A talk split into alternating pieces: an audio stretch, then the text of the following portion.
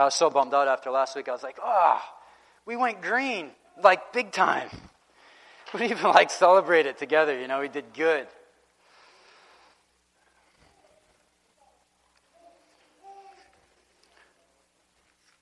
This is going to be our last Sunday on this series, The Source, our last Sunday. I think it's been really good. From what I've heard, it's been really good for a lot of people. I mean, including myself. Just, I like how God has been challenging and uh, equipping, encouraging. I very much appreciate it.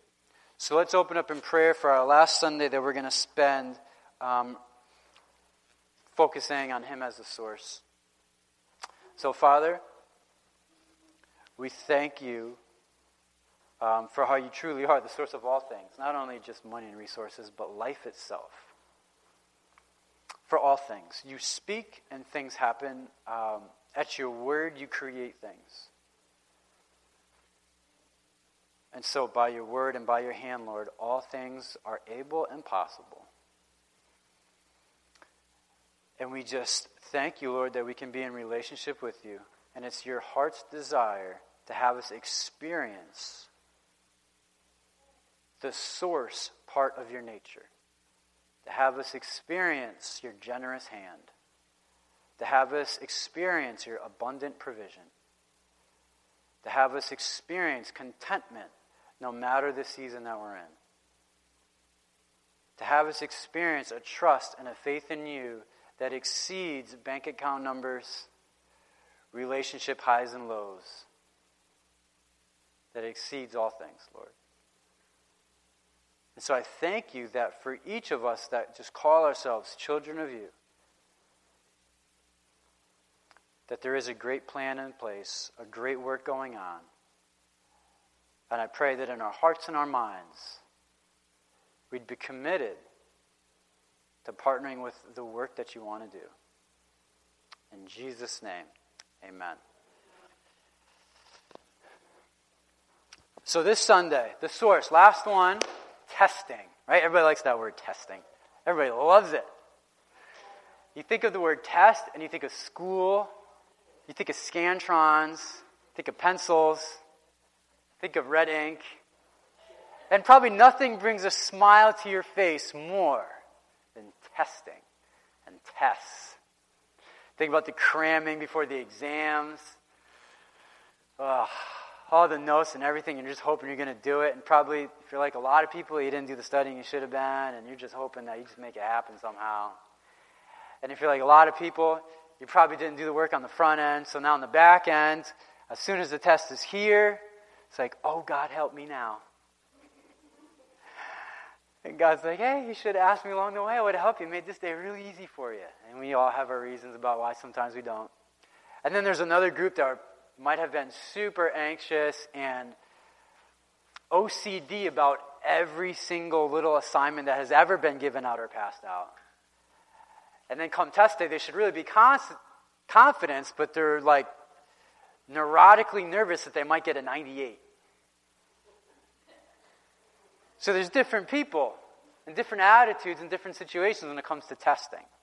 But I wanted to take just a, a few minutes this morning talking about testing in regards to our idea of the series, The Source, because this is a necessary, say necessary. It's a necessary and integral, say integral. It's a necessary and integral part of the process of understanding and living from the source. Testing is necessary. It has to happen. And God has set it up so that it definitely does happen. And it's not like one test or two tests, and they're not even normally announced ahead of time. They just show up. And God says that they will come, and you could use the terms, um, you know, difficult seasons, challenges, stretching, storms, that's all kind of the idea of testing, just difficult situations that will come along and that will happen. And God never said when you become a Christian, hey, listen, like you get less of those. See, when you become a Christian and you follow me, actually, it might get ramped up. But I promise to be with you and help carry you through every step of the way. And he doesn't even say, when they come, I'll just get rid of them for you. Right? What he'll say is, I will stand with you right by your side, right in the middle of it. So I won't even maybe necessarily get rid of it, but I will promise to stand right by your side so you can see that the power of my presence is more powerful and more securing and more beneficial than if I just got rid of your problem right now. Because the main issue for us, for myself, is that we are in relationship, that we are connected, that we are close to, that we are around His presence. Because when His presence comes, it changes everything. Not just our minds and our perspective, but even change, it goes beyond that. It can change the people around a situation. It can change the mindsets and the hearts around it. How does that happen? I don't know. It's just the way God does things. And so much of the battle for us is being around His presence, connecting His heart, welcoming His presence. And it's true, whenever there's two or three gathered or more in His name, there He is. And that's true. And He's always around. But because He's always around doesn't necessarily mean we are keenly aware of it, that we can really sense, see it, or feel it, that we are confident that He's actually in our midst. And so much of our work is to, you know, ask God for His presence, for Him to show up, for Him to overwhelm us, for Him to really touch a situation. And this idea of testing is really necessary because when we're talking about this idea of the source, step one, very basic level understanding is okay, God is the source of all things in life. He's looking for me to be in a relationship with Him and to live from Him. That's step one. And to get there mentally is very good. We, like, you have to get there, right? You have to. And once you get there, what God has to then do, He has to, what He does is He then says, okay, I am glad that you're saying it. I'm glad that you're thinking of it. There's some level of belief if you're thinking it and saying it. And now He says, listen, I want to see if this is actually really the case. I want to see if that's really true. So God sets up things in life, we'll call them tests, so that it can really reveal who we are. See, we're used to tests, and you take them at school, or you take them, you know, at the DMV, or take them wherever. Tests, usually, they show what you know. When it comes to God in testing, it reveals who you are. That's a very different assessment slash test taking strategy. Because most of us we're all very familiar with somebody teaches you or just gives you a whole bunch of information. You do the best that you can to memorize it, to spit it back to them, and then just try and have it as fresh as you can in your head when you take the test, and then you take it, and then probably four months later you forgot all of it. And that's kind of the model of what's what we're used to when it comes to testing and information. And God is saying, knowledge and information is important, But He's saying, hey, listen, it's not important for a Scantron written test or so you can shout out the right answer in a Sunday school class or in a Bible study. He's saying it's important for that information to then become exactly who you are. And so that's the idea of testing. And it's encouraging to know that when God puts a test in our lives and when He allows tests to happen, um, that He's not excited to give us a failure. Like some teachers, they get really excited about throwing that F on the paper. Or you get some, like teachers and professors, they can't get an A in my class. Nobody gets an A. Nobody does it absolutely perfect. It's nice to know that God's heart is very different when it comes to tests. He's got a loving heart, He has a good heart. He allows the tests come into our lives. He knows when the time is best. He knows like where we're at and what's going on. But he also loves us way too much to let us stay comfortable where we are. Do you understand that would be a big problem for myself and for you to just stay in one place, one kind of level of faith for an extended period of time? That's going to be a problem. Because as Keith just prayed, and as we just sang about, there's a really good plan. An extremely loving and just destiny driven purpose that's on your life. It's on my life. It's on anybody who believes in Jesus Christ as their Savior. A destiny driven purpose, a good plan. So it's for Levon, it's for Michael, right? It's for Justin. Like there's a like there's an, an overarching narrative and plan that's already in motion. It's already happening. As you sit here, as I'm here, it's happening. And it's already been figured out and determined. And the battle is for us to draw from the source and from the narrative that has set it up so we can enter into that plan, into the fullness of it. Everybody say fullness. We've heard that word a lot during these like past five weeks or so. And the reason is because, like, a lot of times we try to get out of stuff and skirt out of things and ask God to just fix stuff and make it happen without experiencing the fullness of who He is. Because the fullness will set us up. It will set us up long term to be extremely successful with Him. So, this idea of the source and testing, and honestly, the best passage that I could think of when it comes down to recognizing the source and testing uh, is one person in one situation. And so I just wanted to uh, read that with you guys this morning, all right? Genesis 22. You might already be there. And before we look at Genesis chapter 22, put your finger on Genesis 17 because it really starts there. And we're not reading both passages in both chapters. We're going to read all of 22, but just a two verses of 17. So, Old Testament, book of Genesis.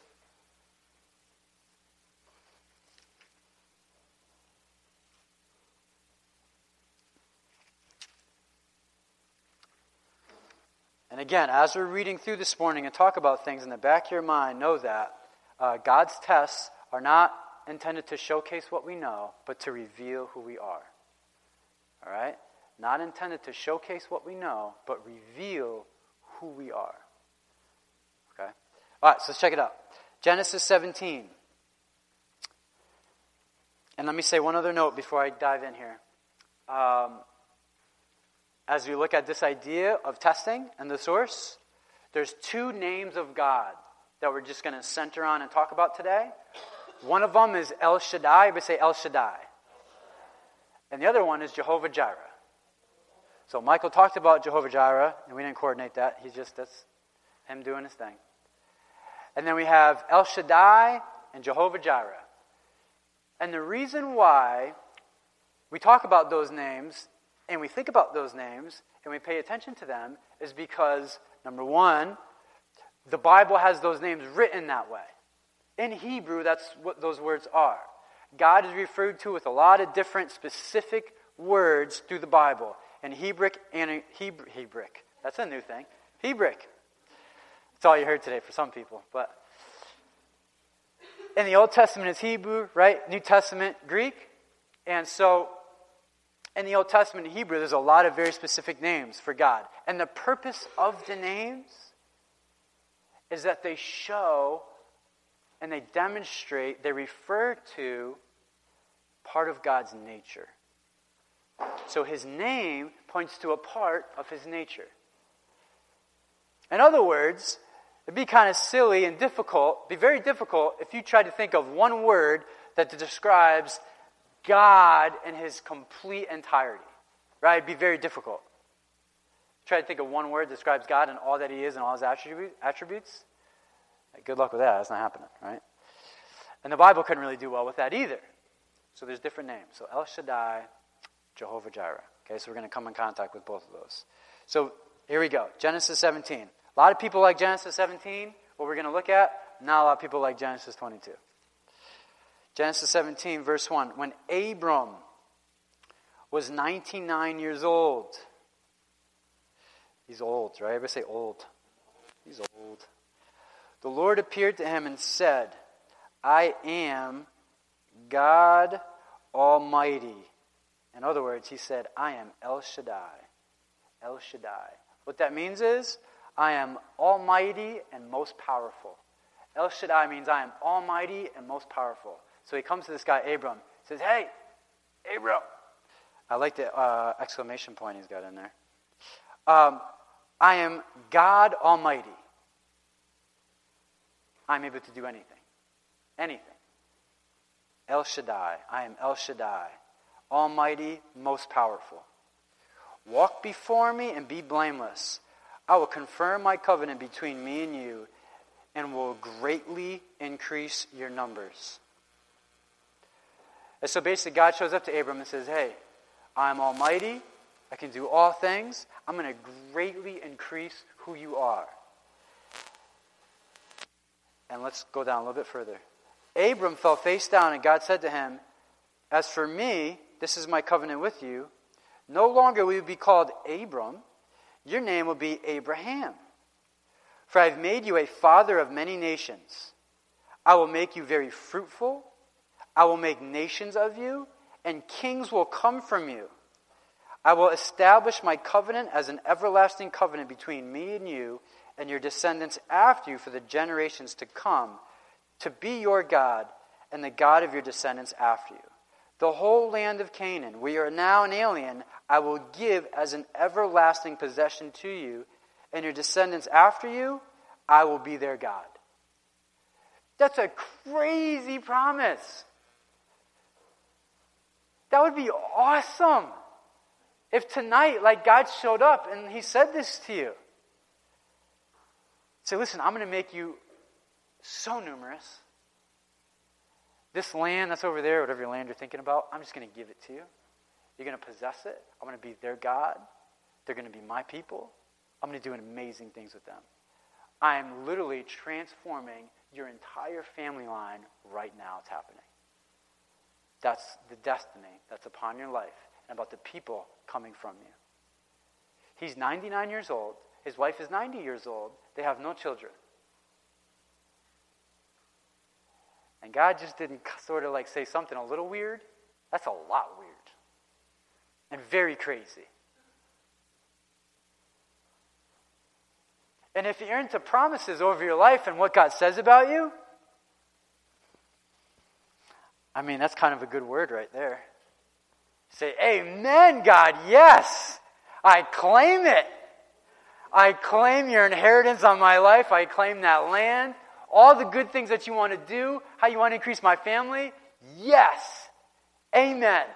Amen, God. I knew you were good. Amen. Right? And it's also very similar to the promises that we have in Jesus Christ. He's promised to give us peace. He's promised to never leave us nor forsake us. He's promised, excuse me, to never have our sin count against us in relationship with Him. He's promised for His grace to cover our lives if we choose to live in it. He's promised to do immeasurably more than we could ask or imagine.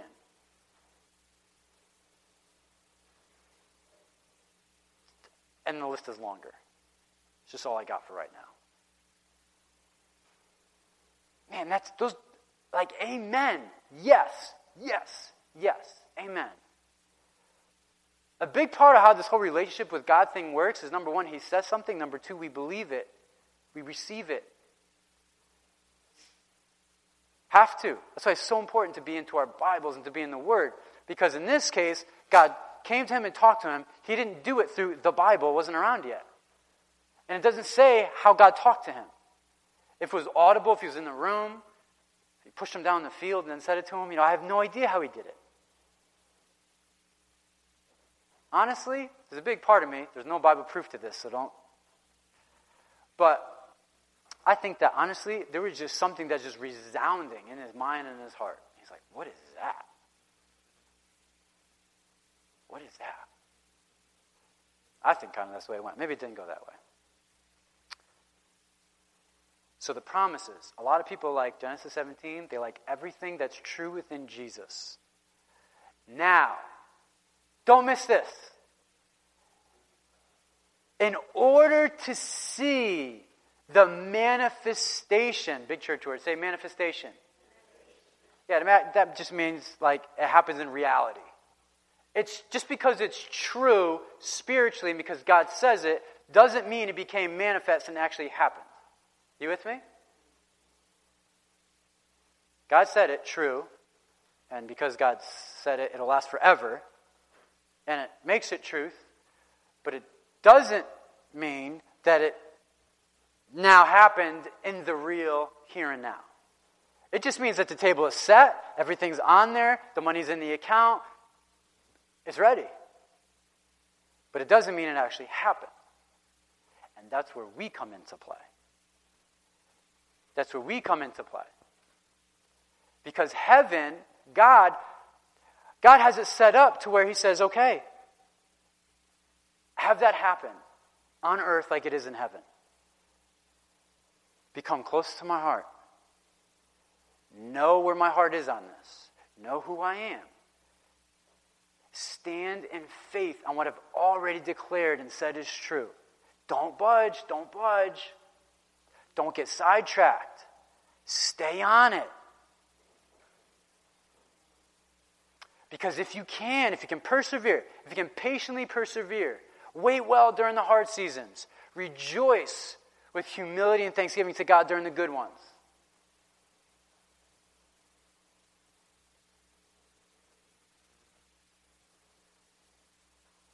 We're going to see manifestation of what he already said was true, but we haven't really seen it, tasted it, and felt it yet with our hands. And that's where the calling is on my life and on your lives. And that's where it gets difficult, right? Because we know God can do anything. He's sovereign. He's all knowing, all powerful.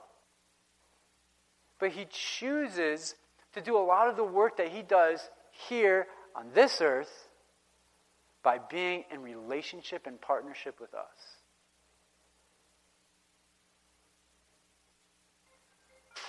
I hope that we want to like step up to that and just respond. And it doesn't mean be perfect.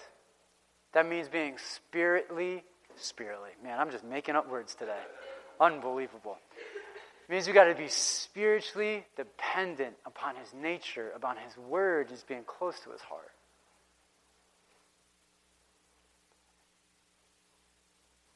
All right, guys, so here we go. Now, Genesis 22 happens because of Genesis 17. The word, the promises, they're there, they're in place. The table is set. Like I said, the money's in the account, the check is written, it's all good. But God says, hey, listen, ah, we're not going to actually see that one made manifest and have it happen until we do this test. Because until, you got to get this test right. Now, Abraham, he was Abram, now Abraham, right? Change his name. So, Abraham, I did say that. That is my plan.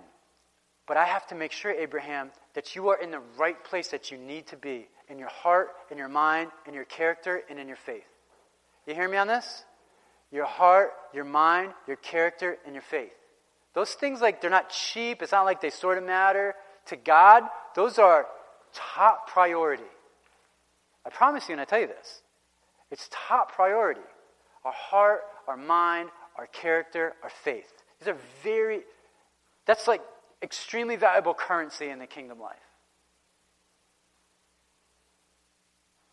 That God wants to spend a lot of time to make sure it's at a particular level because He wants to bring about, make manifest what He said is already going to happen.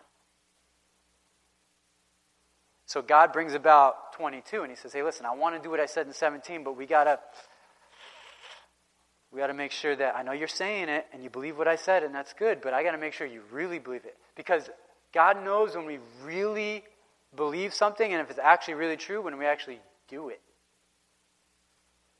When we actually do it. So that's why somebody can say, Oh, I love you, and I love that, and I love. He can say all the stuff that you want.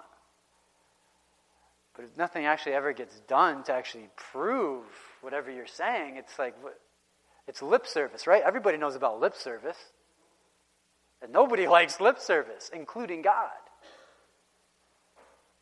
And that lip service can paralyze us. And in a culture and in a church sort of setup where there's such a premium and there's so much attention drawn to how somebody can say something a particular way, and people just flock to people who are really charismatic, that are really influential. They just want to hear that and be around it.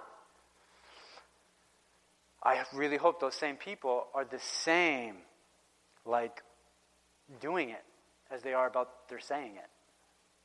That's really important. That's why some of the most powerful testimonies, some of the most powerful sermons I've ever been around or heard, some of the most powerful Bible studies are not ones that were super eloquent, that were really strong in vocabulary, that had a nice progressive flow, great transitions, you know, all the stuff they tell you to do. They were the ones that were just actually coming from their hearts. And there's no denying that they had been with God on this particular idea. And it was like a done deal in their life.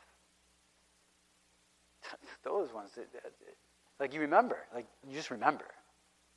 And you're not so much drawn to the speaker, whoever's delivering it, you're drawn to the God that was behind it. You with me? Because we can just put people on platforms and on pedestals and be like, oh, to be like them, and oh, to sing like that, and oh, to talk like them, and to do that. And it's like, ah, saying, draw from the source. Will you stop doing that? It's like, I made them, and that's the way I do it with them, but I have something that I do with you, and it's going to look a whole other way. Be who I made you to be. You're destined to be who I made you to be. So live in it and do it. And it's very difficult to do that if we're not close to his heart. Almost impossible. All right, let's check it out. Here comes the test, okay? I'm not going to go as slowly through that as I did the other part, but here we go. Oh, yeah, we got a clock now. I forgot. Okay. Excuse me. Sometime later. Everybody say sometime later. Yeah, God speaks a word, He makes it true, and then sometime later. God brings up a little test. It's like, God, tell me when. When's that day the thing's going to show up where I really need to get in gear? Because then I will really pay attention. That's right. And God's like, hey, listen, really pay attention? Every day. Try that. Every day, really pay attention. Don't just wait till when you think it might happen. Pop quiz. Yes, God loves the pop quizzes. So sometime later, God tested Abraham. He said to him, Abraham. Oh, there's the exclamation point. I said it was in the other one. Sorry about that. Here it is. So he's yelling at him. Here I am, he said. Then God said, Take your son, your only son. So he got a son, right? Remember, he was 99, wife was 90. You're going to have all these descendants, be so numerous. They had no kids. He ends up getting a son. Only one, though. He didn't get like a whole bunch. Which still, like if I'm Abraham, I'm like, well, he said like something radical. All these people and descendants. I only got one kid. How's that going to happen? I'd probably even still be sort of like, eh. Take your son, your only son, Isaac, whom you love, and go to the region of Moriah. How's a mountain there? That's where Jerusalem is now. Sacrifice him there as a burnt offering on one of the mountains I will tell you about. Pause. This is ridiculous. I mean, this is so this is so far removed. Like so far from who God is and his nature and like how he operates. He's saying, go sacrifice your child. No. God never says that. That's not how he operates. He doesn't do that stuff. But he tells it to Abraham. I don't think he tells that to anybody. I think this is one unique time he's ever said it for a particular reason, which we're going to learn about. And if you've read ahead, you already know. He says, hey, go take him there. Go sacrifice him. The very thing that your wife and you wanted so badly, and the thing that I declared I would do through him, I'm going to take it away now. So I gave you what you so badly wanted on your heart, but now I'm going to take it away. It's just rough all the way around, right? I mean, you can't. I don't. I wish we had Abraham here so we could really see like what was going on inside the man. It's just so confusing. So listen, don't be surprised when, when, and I'm preaching to myself too, right? When myself, when you, you're in extremely confusing situations in your life. In fact, it seems like opposite of really who God is. Don't be surprised, because sometimes He operates like that. And I wouldn't be quick to say, oh, this is definitely not God. He wouldn't do this kind of thing. Yeah. Really? I don't know. Crazy request. Sacrifice him there as a burnt offering on one of the mountains I will tell you about. This is crazy to me. Verse 3, those first four words is crazy to me.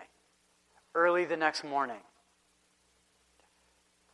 Early the next morning a ridiculous request from God, completely out of his nature, not, does not all line up with really who he is. and this man, Abraham, says, okay, early the next morning, putting into motion what God already said to do, regardless of the ridiculous request. I, I'm just kind of blown away by that, to be honest with you. I'd want to fight with God a little bit longer than the next morning. At least ask him some more. This, are you sure this is what you're saying? Give me some confirmation first. Have somebody else say it in my life. Like, make a song, come on, about a mountain and a boy, or have somebody from the mountain come to my house and come talk to me, or like something.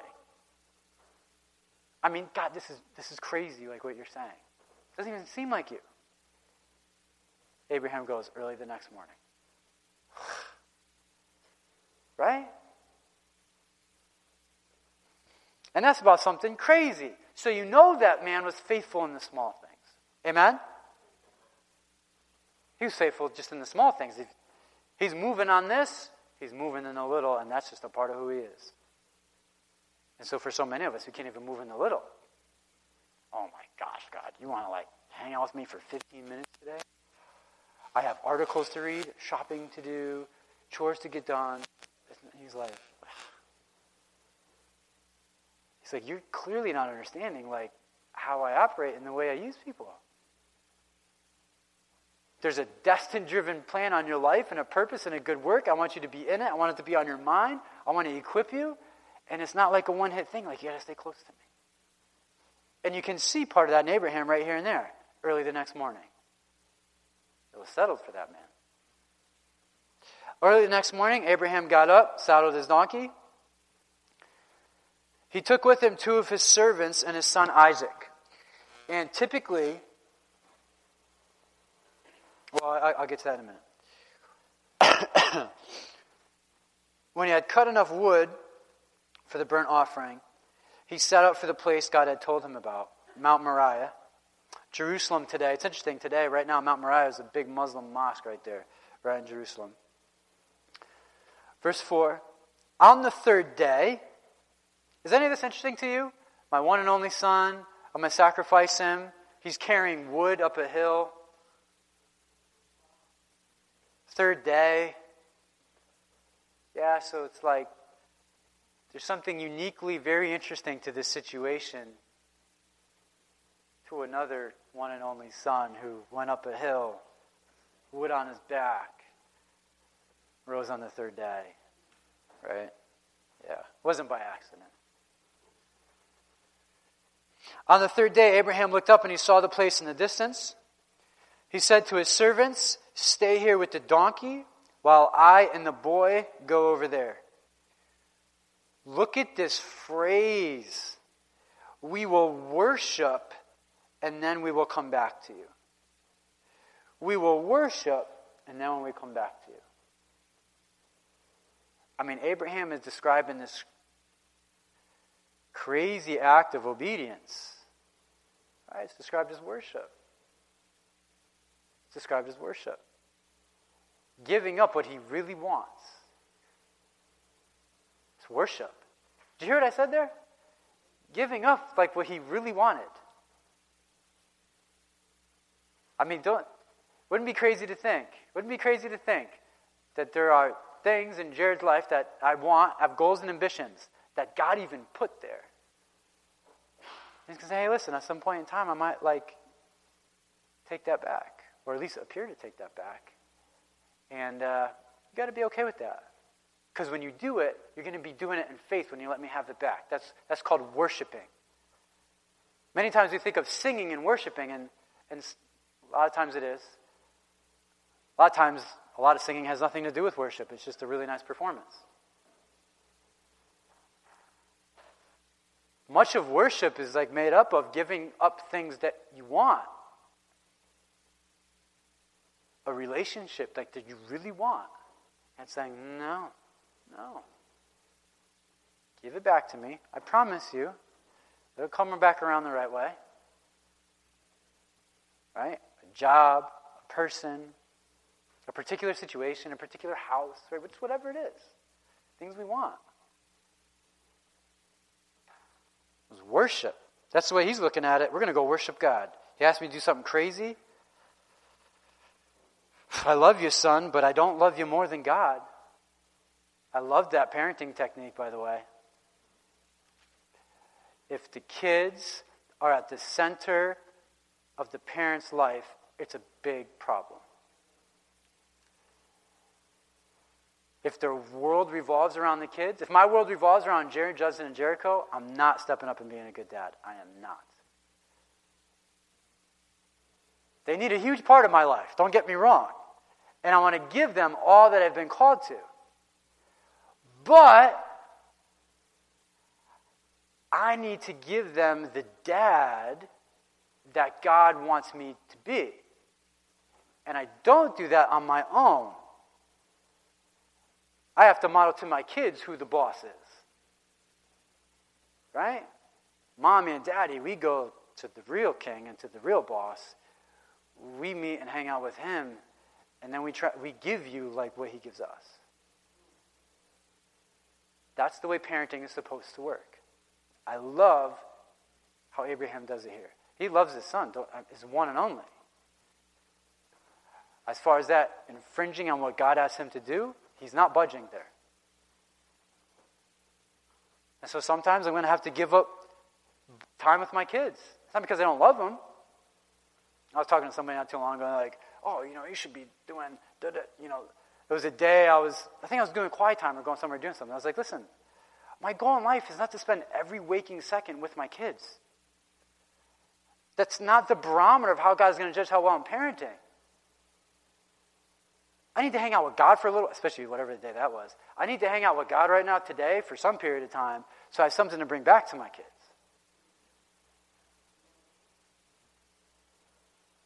So again, kids are amazing, they're a blessing, they matter, they're important. But you got to focus on God first. Like that's priority. And then we parent from that. We give from that. We speak to them from that. Because there's way too much parenting going around that the, parent, the kids are just the center. I'll just drop everything for my kids all the time, whenever. And I was like, really? When was the last time you just dropped something you just for God? Like just giving them the best of your heart. Maybe you couldn't hang out with your kids or grandkids or whoever for a period of time. It was really funny. I heard, um, you guys have heard of Focus on the Family before? It's a Christian ministry. They talk a lot about, you might be interested, you should check it out, Focus on the Family. And they talk about all kinds of different family dynamics. And one episode I was listening to, Francis Chan, he's a you know popular speaker guy, he was on there and he goes, uh, they just brought him on. Hey, and we have Francis Chan joining us right now, and he's going to talk about whatever they're talking about. And um, it was uh, Jobs, James Dobson he goes, Hey, tell us a little bit about your experience with Focus on the Family, what you think about it, blah, blah, blah. The first thing he said I thought was pretty funny. He goes, he goes, man, he goes, he goes, I love this ministry and what you guys do for families. He said, he said, it's helped me a lot. He said, I know a lot of people have been blessed by it. He said, uh, he said, honestly though, he said, I feel like uh, focus on the family is a little misleading. He said, I think it should really be focused on God and then it gets to the family. You know what I mean? And, uh, and the producers of the show, they were really cool about it. Like you could tell, they weren't arrogant, they weren't weird about that. They're like, well, yeah, you know, you're right. Like that actually is, you know, a really good idea. And, um, but it's really interesting. Just he just started like the interview, and that's already where he was. That was very interesting to me. So, anyways, side note. I digress. Here we go. All right. Uh, we're going to go worship. Verse 6. Abraham took the wood for the burnt offering, placed it on his son Isaac. He's probably around 13, 14 at the time. He's not a little kid. So it says something about Isaac, too. He's like honoring his dad, being completely confused. I don't even understand this situation. I mean, how old's Ian? 13, right? Rob takes him up on a hill.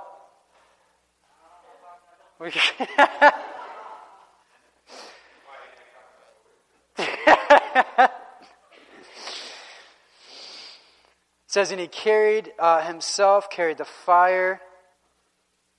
Oh, and he himself carried the fire and the knife. I don't know how you carry a fire, to be honest with you. I think they mean the wood, right? You carry a fire? Carried the wood and the knife. And as the two of them went on together, Isaac spoke up and said to his father Abraham, Father, uh, Dad, what? Yes, my son, Abraham replied. The fire and wood are here, Isaac said, but where's the lamb for the burnt offering? Abraham answered, God himself will provide the lamb for the burnt offering, my son. And the two of them went on together. So, how's that for an answer? Where's the lamb? Well, God's going to provide. And this is interesting to me. Like, I don't, I don't really get or really know where Abraham's mind is at. God will provide. So, here's what a lot of people think, you know, different ideas. He's expecting to sacrifice his son, and then God's going to raise him from the dead. Um, he's expecting that maybe something else will be provided in the middle of it. He's expecting that maybe God will come right then and there and do something like. We're not clear, and I'm good. We're not, I'm glad that we're not. I honestly don't really want to know exactly where his mind is at. All I do want to know is I want to know, which is what I see. His faith was God said to do this. I don't know why, but He told me before what He's going to do. He's, we're doing something ridiculous now, but that doesn't mean the ridiculousness of this cancels out the promise of that. Right? That's what he, that, and that's what I want. Exactly where his mind is, I'll talk to him in heaven about it. That's fine. We can all gather around him and talk to him. We won't be the only ones. But the ridic- ridiculousness of what's happening now, a third party now asking, the one that's going to be involved, hey, what are we doing? I, I don't know, but God's going to make something. He's going to do it. And we will be in seasons and things like that in life where, well, what are you going to do? I don't know. God will make a way, though. There is a good plan in my life. He told me He's not going to leave me, He told me He'll provide. He told me He'll even give me the desires of my heart if I commit myself to Him. He's going to do something. I, I don't know. I, I like His response.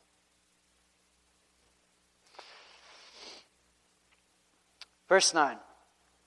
When they reached the place God had told them about, Abraham built an altar there and arranged the wood on it.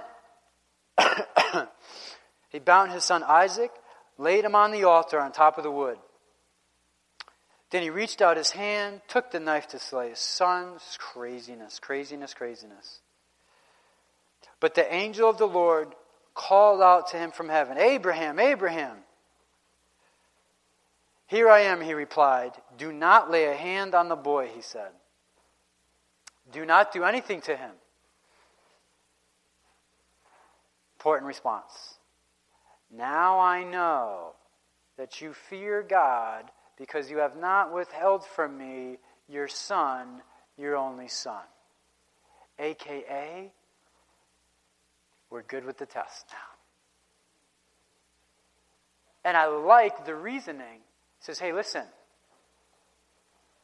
something that was extremely important in your life that even I gave you, you wouldn't even hold that back from me.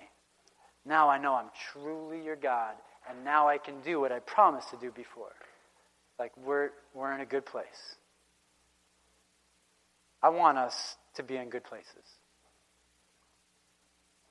Because I very much, very much, in my life, Kayla's life, everybody's life in here, I want to see the manifestation of what God had already said is true, what He's already promised.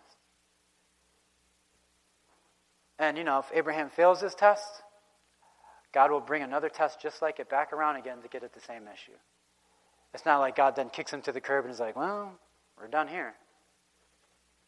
He's too loving and too good for that. He'll give him another good, another go around. We, like, you can do it again. But my whole thing is if I don't have to wander around in the wilderness for 40 years, if I don't have to do that, I don't want to. I want to respond like to the test and make myself ready as much as I can on a daily basis, not because I'm afraid of the test, but because I want to be close and secure to his heart. And I'm not worried about what might happen. Abraham wasn't biting his fingernails as far as, okay, when's God bringing about the thing to make sure that I pass so he can do what he's going to do? He was already close to us, or was already a part of who he was, and so to have something incredibly ridiculous come into his life, he could flow into it. Abraham looked up, and there in the thickets, thicket, he saw a ram caught by its horns. He went over, took the ram, sacrificed as a burnt offering instead of his son. So Abraham called that place, the Lord will provide. Say, the Lord will provide. That's what Jehovah Jireh means. The Lord will provide. That's where the phrase comes from. The Lord will provide. Crazy test, ridiculous request. Just nonsensical all the way around and very confusing. The Lord will provide.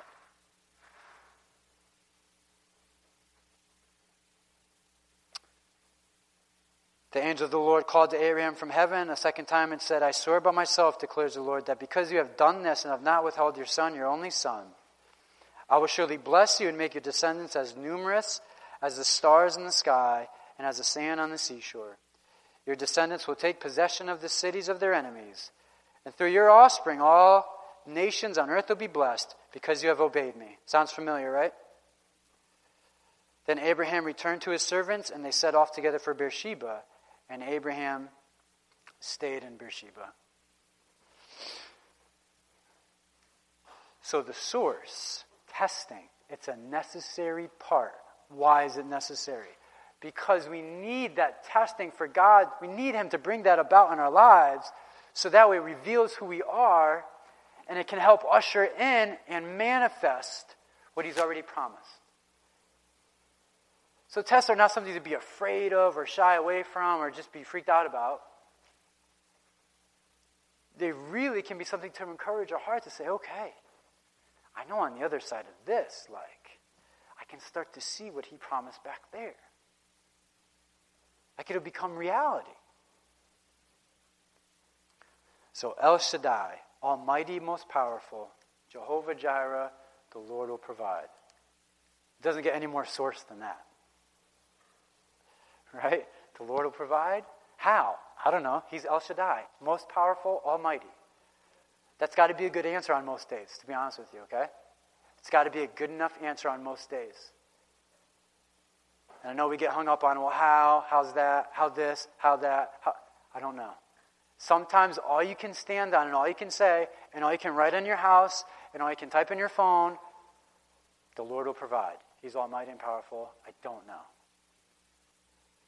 That won't give me an excuse not to do anything. I'm still going to keep moving, but I'm standing on that. I'm standing on it.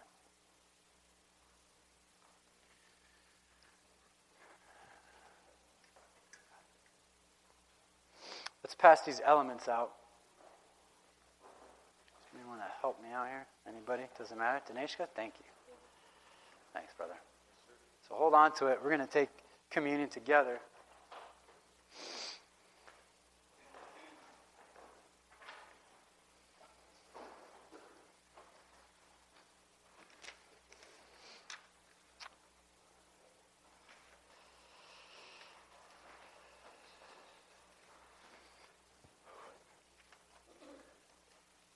So hold on to it. We're going to take it together. I want to read one encouragement to you, and I want to share one thought as you have it.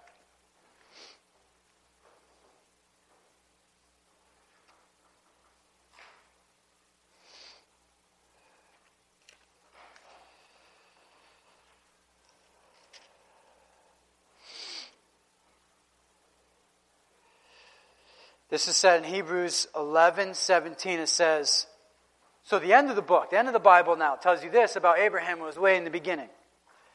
Way at the end of the book, it's talking about what happened with Abraham way in the beginning. Thank you. It says, By faith, everybody say faith.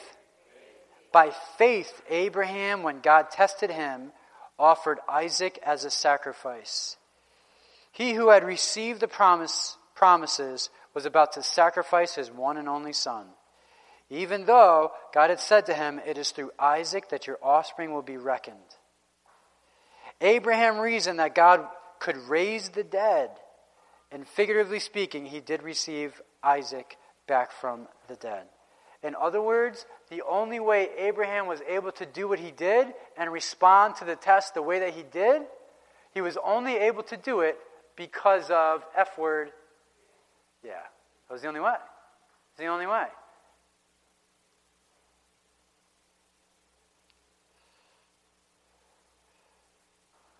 I got one other thing for you here.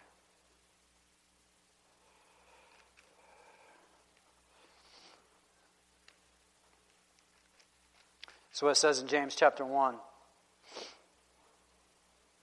Blessed is the man or woman who perseveres under trial or testing, because when he or she has stood the test, he or she will receive the crown of life that God has promised to those who love him.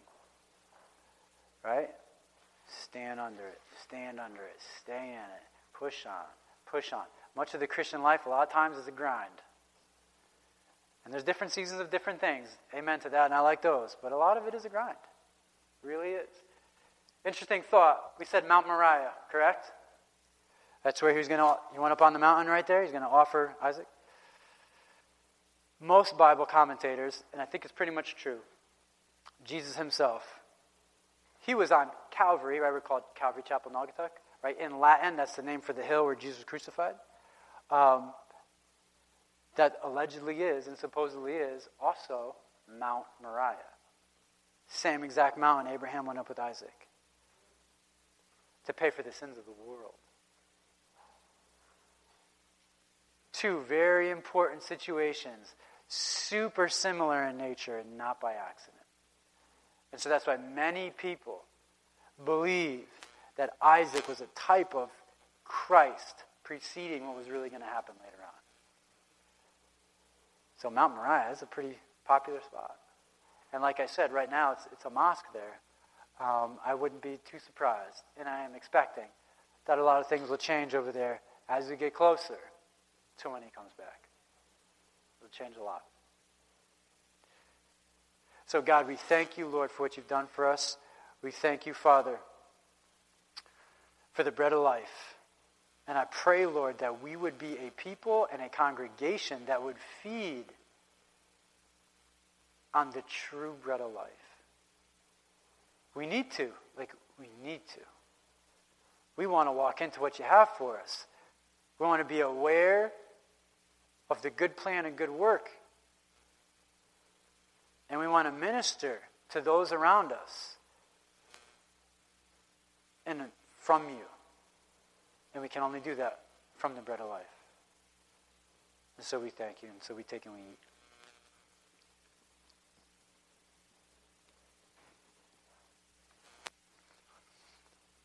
And Jesus, we thank you for the blood of this new covenant that you poured out for us. The test in your life was several different things. Most importantly was the cross. And we know you acted in the garden for us on our behalf. You didn't have to. That's the amazing thing. You didn't have to. You chose to. You chose to. And we just want to say thank you.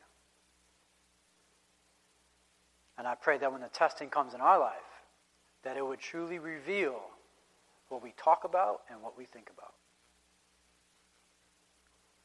And so we take and we drink.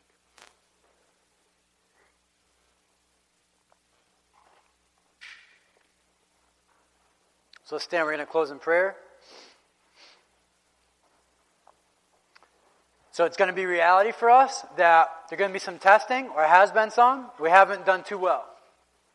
Good news is, God hasn't forgotten about us, hasn't kicked us to the curb, it's not over. Good news is, He wants to help us through it. He's just a great father and good teacher. He's like, hey, listen, here's the test.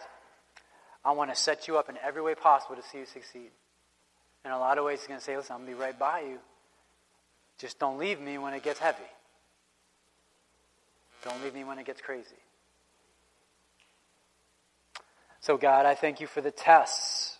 We thank you for the tests. Sounds odd to say, but we can only say that because we know who you are and your nature. Because we could say it in faith, Lord. We thank you for the test that you will allow into our life, Lord. I pray, Father, that it would reveal a consistency between what we say and what we think. I pray that what we do matches up what we say and what we think.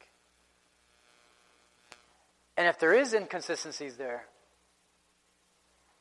I thank you that you will show them to us, you'll make it aware to us, not in a condemning way, but in a way to make us aware of what's holding us back. And so I pray for an encouragement of hearts, Lord, who just feel like failures. you define success a completely different way. And I pray that our lives would be very much guilty of drawing from you as the source in every way emotionally, mentally, relationally, financially. May you be the true source in our lives. Not something we just say and think, but something we actually do. And we thank you for what you will bring about and make manifest. We praise your name. Jesus' name, amen. Amen, guys.